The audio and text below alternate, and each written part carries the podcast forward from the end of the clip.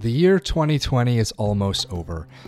Golf in 2020 pretty much is over, and what a wild year it was.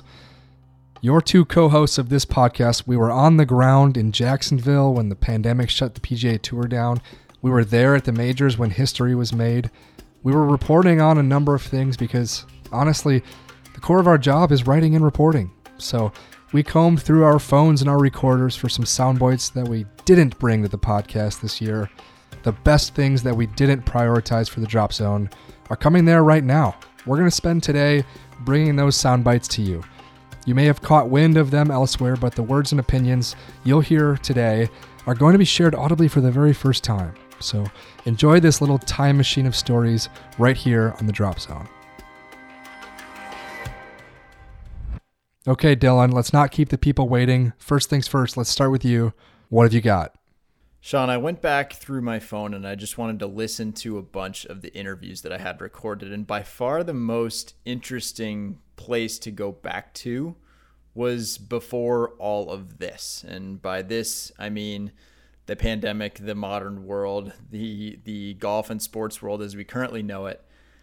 This meant going back to the Players Championship the second week of March. And this is obviously, it's one of the biggest events of the year. There's a ton of big names there. I went down with James Colgan, our young colleague, and so it was his first ever golf event as a media member, actually. And we were talking to some of the Players Championship rookies. We were getting some advice, rookie to rookie, any advice they would have for James, which was pretty fun.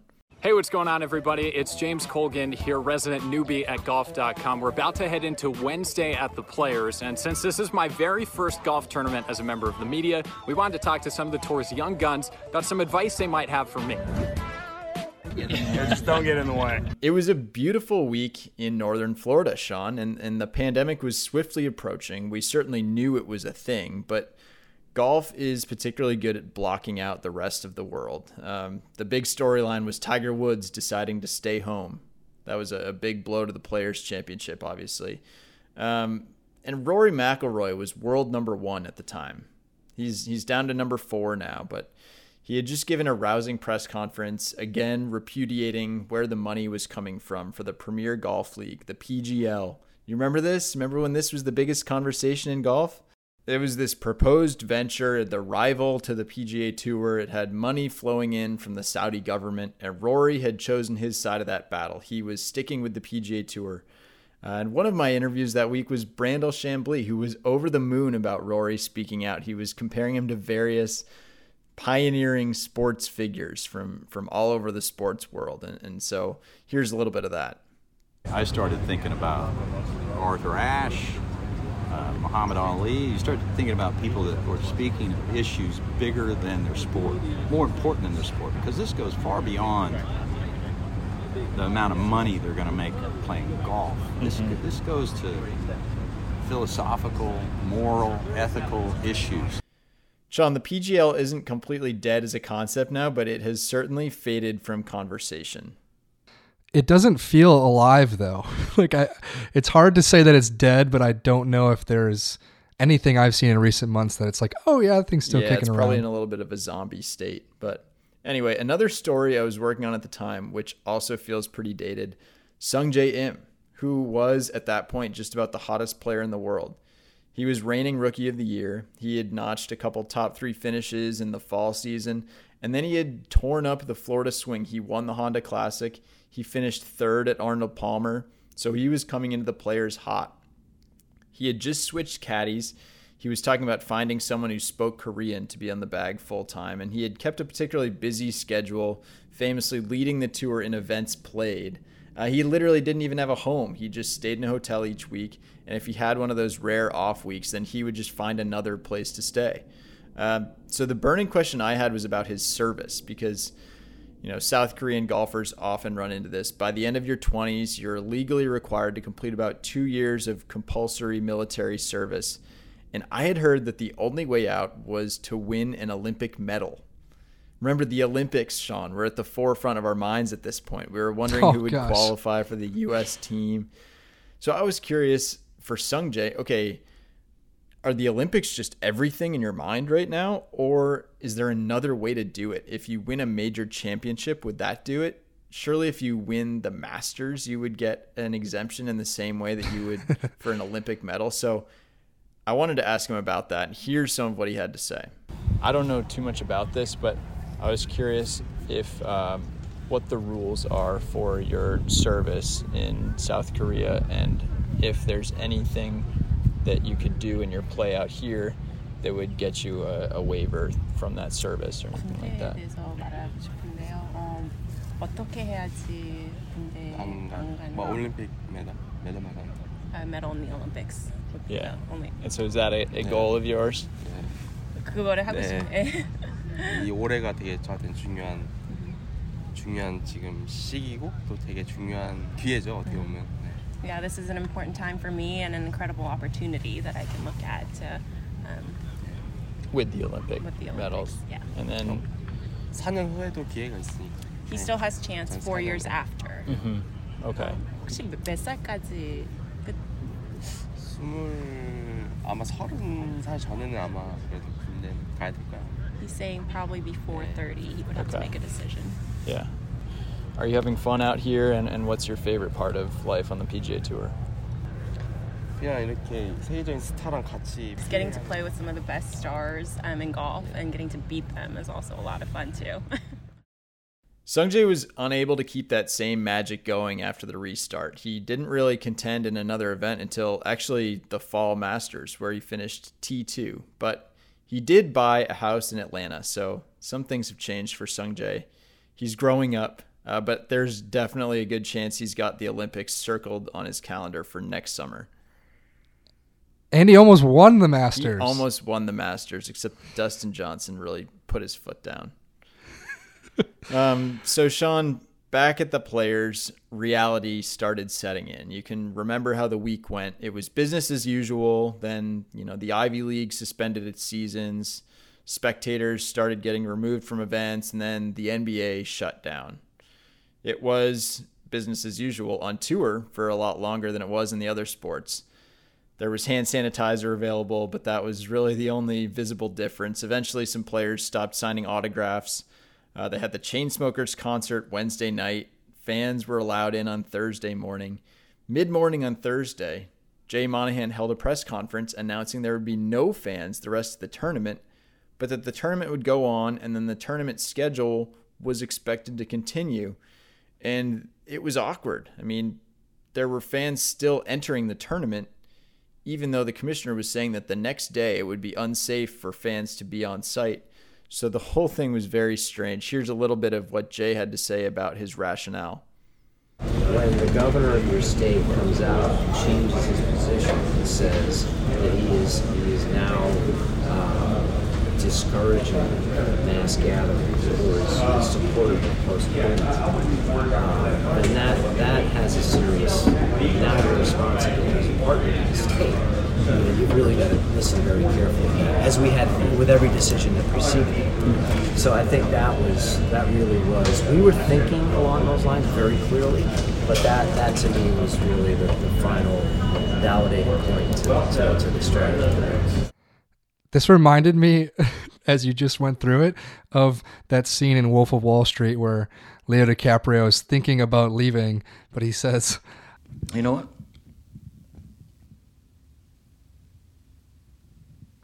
I'm not leaving.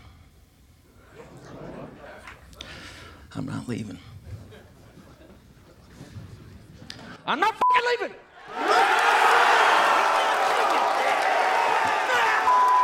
Yeah, absolutely. I mean, the show was literally going on until, of course, it wasn't. But it was awkward also when players were finishing their rounds on Thursday after that first round, being asked about the no fan policy, being asked if the tour was taking the right approach. And of course, these guys don't know exactly what's coming. They don't know exactly what to think about this policy. They generally got in line. And one of the last things I recorded from the week was Dustin Johnson on this no fan thing.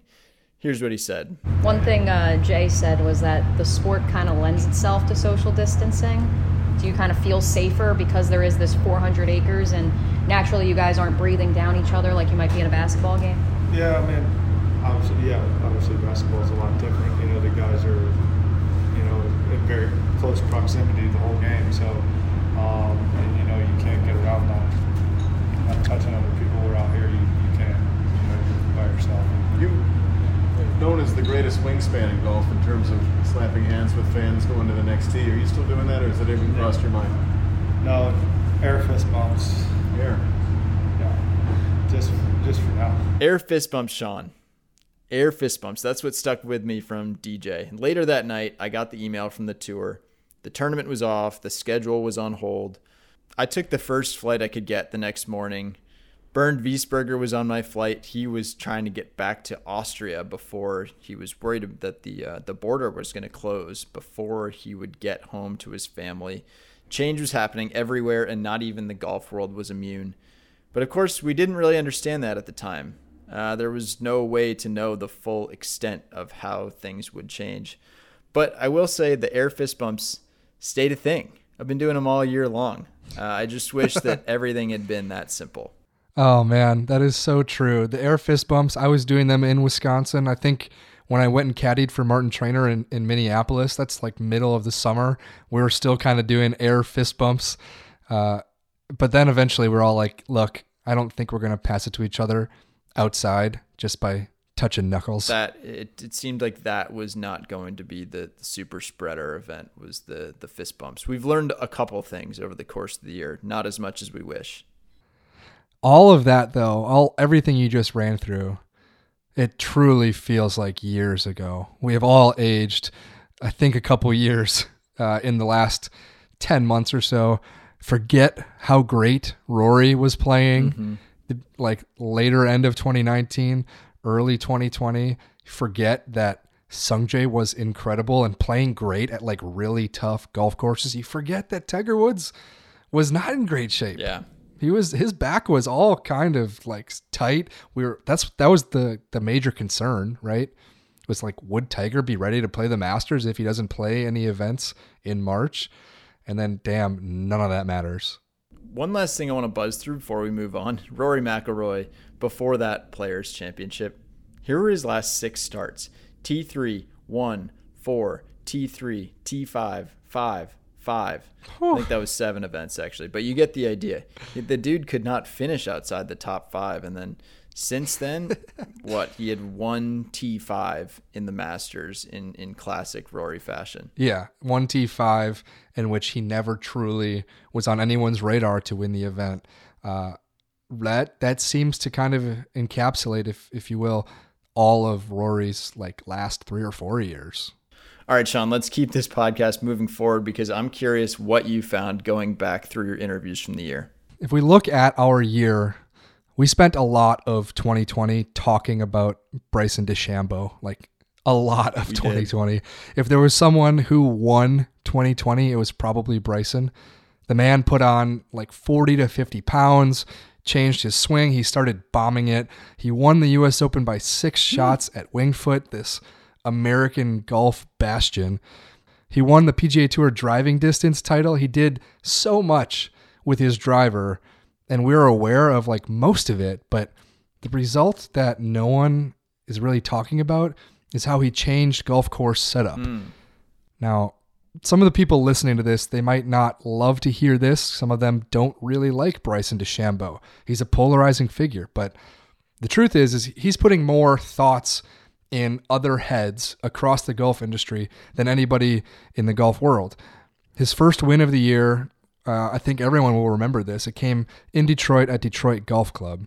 Well, since the beginning of the ShotLink era, that was 15 years ago, no player on the PGA Tour has led the field in strokes gained off the tee and strokes gained putting in a single week.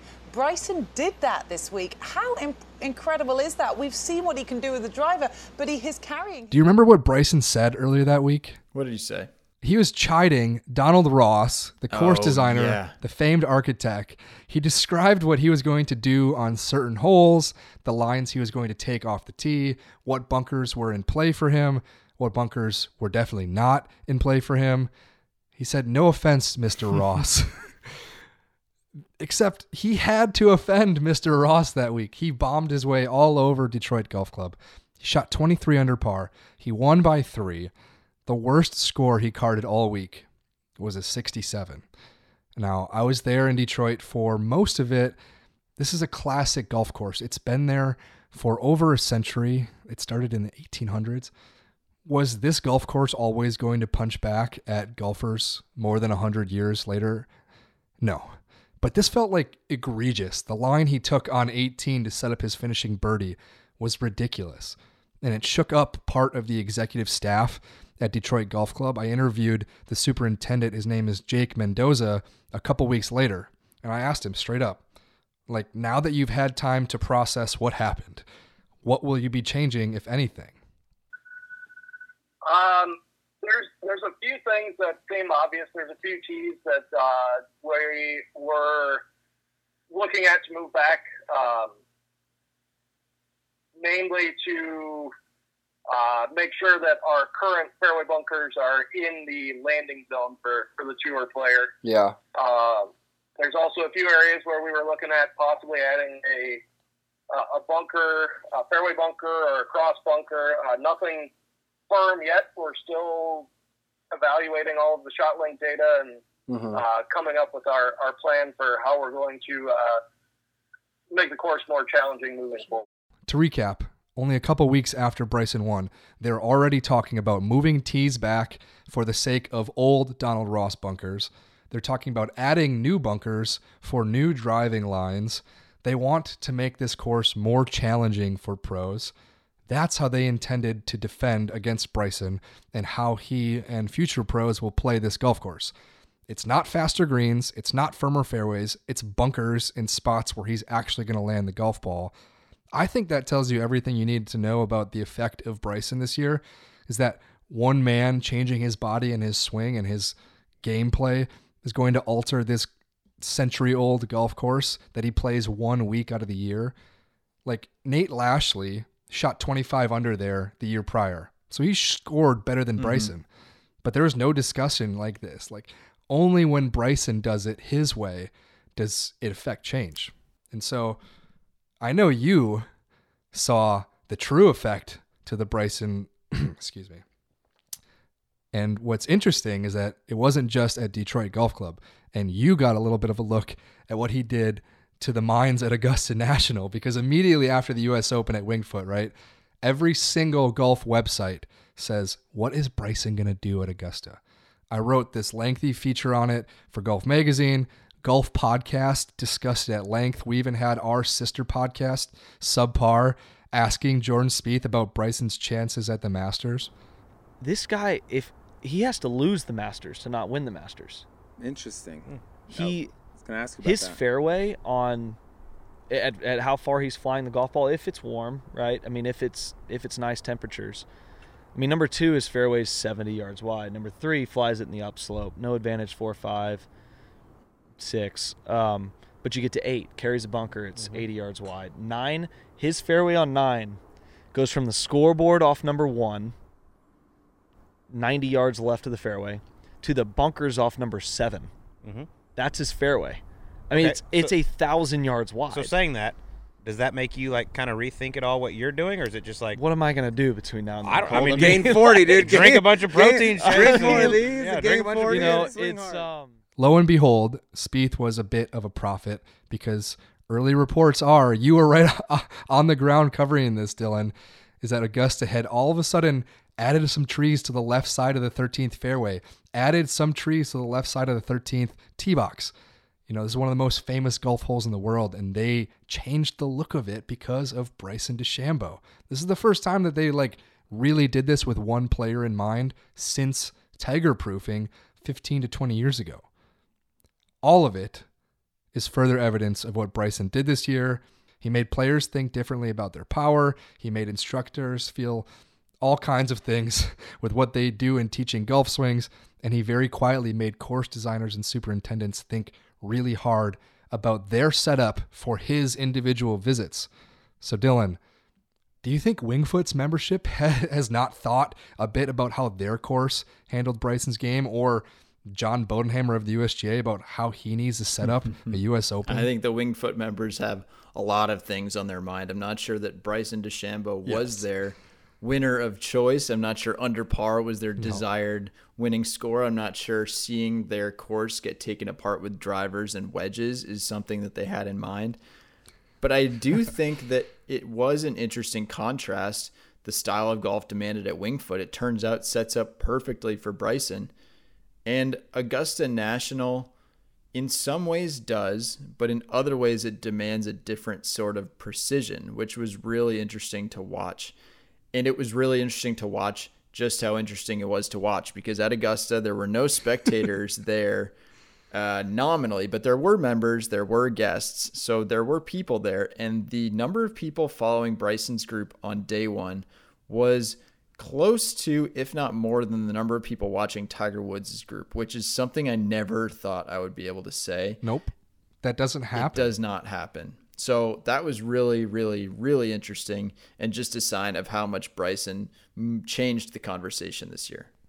I really hope that Bryson continues to play his typical 25 to 26 event schedule, like during a normal year where there's not a 3-month long break. I want him to take on like Riviera again and to see, like, look, how does his game match up at every old golf course, every revered golf club that is a little stingy to change, that doesn't want to change. Like, a lot of people have said this, but Bryson just doing this everywhere, it doesn't have to result in victories, but it can.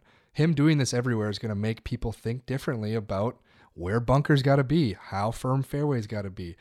Maybe firm fairways actually aren't a great way of defending Bryson DeChambeau, because that's what Wingfoot was. So that's enough of Bryson. My final bit of untold reporting that I did this year is actually a recent conversation I had. The subject of it is a player many people forgot about in 2020.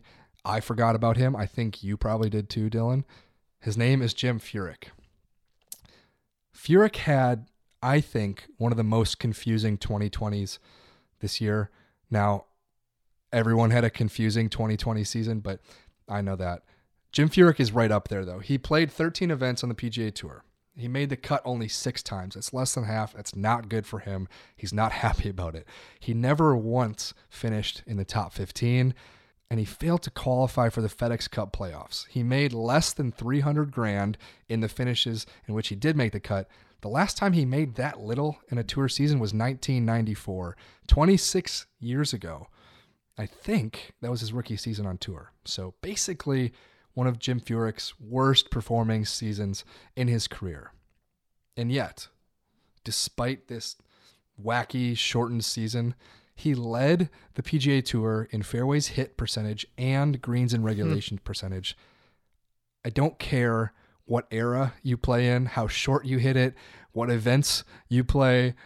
It was an incredible ball striking year, and that's really an incredible ball striking statistic. It's just justifiably confusing to pair that with a not so good season. Like, I couldn't wrap my head around it. We talked about it in our team Slack conversations. Instead of trying to figure it all out on my own, my boss said, why don't you reach out to Jim Furyk and see what he thinks of it all? So I did. Sean? Yeah, this is Sean. Hey, Jim Furyk, how you doing? And I got him on the phone, and I basically said, all right, Jim, like, what gives? How do you explain this weird season in which you were one of the best players in the world at ball striking, and you pretty much got nothing out of it? It turned into, I think, a pretty fun conversation. His reasons for it were plentiful. His putting wasn't great. There's so many different layers to why. I would say the simple answer is that my putting was extremely average at best. Yep. I would have said I probably finished right around zero in shot, ski, and putting, so that doesn't get you anywhere. His chipping wasn't great. I would say that my short game from around the greens the last couple of years has been subpar for me. He doesn't really care about fairways hit. So I should hit a lot of fairways. So one of the reasons I hit it so straight, it was I hit the ball straight, but I also don't hit it as far. So, you know, that's one of the reasons I lead. Now, the greens and regulation stats a little bit more, that has a lot more layers to peel off of it. He doesn't think you should either. He didn't have any like streaky weeks in which his putter was on fire. And if he's being honest, there are just a lot of courses where he can't compete in the same way he once did. Muirfield Village, for example, is just tough for him to contend at, even though he loves the place. It's a golf course that's become very, very difficult. And it's a place that I played last year that I love the place, but I have to be honest, it's an aerial attack, and I've given up too much yardage to play it in the air like I need to anymore. And I used to give up a little bit of yardage and still compete. Now I'm just giving up way too much yardage. Now, Furyk, he laid out a number of ways in which course setup is more difficult for him these days because it plays more to the advantage of the long hitter. Pins are tucked, at least by his estimate, more than they used to be. The rough isn't as long as it used to be. These are like the very tiny details that kind of crush the souls of guys in their upper 40s who don't hit it quite as far. But the important part of our discussion, at least the part that I love the most, is that Furyk was adamant that he doesn't sound bitter. Bitter just looks ugly was something he told me. It was pretty endearing, actually, because I think you or me or anyone in his shoes would naturally be somewhat bitter to this because if you think about it, he's one of the best people on the planet at delivering the club face to the golf ball, and what could be more important in this game? And he's still doing it at 50 years old, but that doesn't really get you a whole hell of a lot on the modern PGA Tour. You probably should be bitter about it, but Furyk is not at all. If anything, he ignores that. He focuses right now on the things that make sense for him, things he can control, his putting, his chipping, winning on the Champions Tour, which he did twice, his schedule of events that need to make sense for him and other people who have played really well later into their careers. Yeah, I remember having this conversation back in, I was 39 years old. I wasn't winning, which in like 07, 08, 09, I was playing solid, but I wasn't winning. And I had a guy interview me at the Tour Championship and asked me, all these young players are coming out, they're hitting it farther. Are you afraid the game's going to pass you by? And I said, well, someday it's going to pass me by, but it's not going to be tomorrow.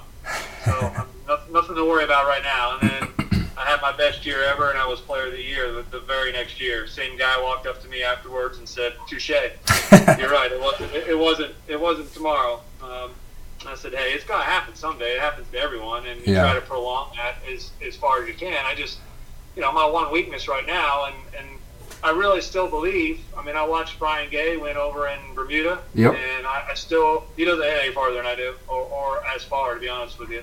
I still think that I can compete at certain courses. It's just the number of golf courses that I have that opportunity to win on is significantly lower than it used to be, and that's just a fact. To me, it was a bit of a lesson that can be applied everywhere, like in every industry. There are going to be things that you can control and things that you cannot. Sometimes the most glaring, obvious things in your life that you think are deficiencies are just things that everyone's paying attention to. It's hard to look away from them if it's holding you back, but sometimes those things are out of your control. And even while it might feel obvious that you need to address them, there are oftentimes ways which you can be just smarter and take a different trajectory at solving that issue. The less obvious ways might be easier and more profitable in the end. It has me excited at Jim Furyk's 2021 to see what he can do on the PGA Tour if he figures out his putting, if he figures out his short game a little bit and continues to hit the ball really, really straight. Do you think that he can get it done though, Dylan? Well, it strikes me that your two stories here, Sean, are different sides of the same coin. Do I think Jim Furyk can get it done as in qualify for the FedEx Cup playoffs? I'm not so sure. I mean, it's unlikely he's going to lead the tour in greens hit again.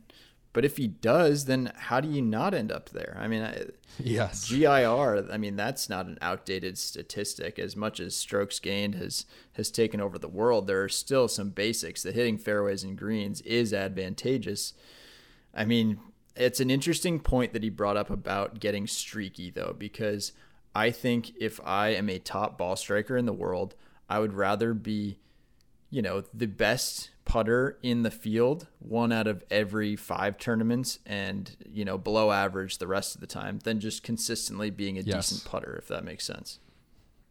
that's where the money is, man. That the old adage, drive for show, putt for dough, can be very, very true when you're talking about being streaky, because Furyk is going to hit a ton of fairways. He'll probably be if he has a decent year, he will probably be top 5 in fairways hit percentage. The greens thing is mind bending because only Henrik Stenson has finished number 1 in both those categories in the last 3.5 decades since they really started keeping track of those stats. So I don't know. I have a lot of confidence. This is the kind of bias that comes when you spend 25 minutes on the phone with somebody, listening to them talk optimistically about their chances. So I think he can get it done. I think he definitely can qualify. I think he could win. Wow. I mean, he almost beat Rory at the Players a couple years ago. Remember when Rory won the Players? It was his huge defining moment. Jim Furyk took second. Jim Furyk was the man making it tough for him. It was hard charging Jim Furyk hitting a long iron into the 18th hole. That was awesome. It was really, really cool. I mean, I like the balance of stories that we have here because there is the world being sent into chaos. There's the golf world being redefined. And then there is the golf world as it always was, and someone like Jim Furyk seeing how he can compete and stay relevant in the modern world. I love it. I think we have put a pretty good bow on 2020. Hopefully 2021 is as good to the drop zone as 2020 was. Hopefully you all will give us a little present for Christmas. Give us that 5-star rating. Give us that review. Wouldn't that be nice, Sean? Subscribe button. A little 5-star review from all our favorite listeners. And we'll see you next year.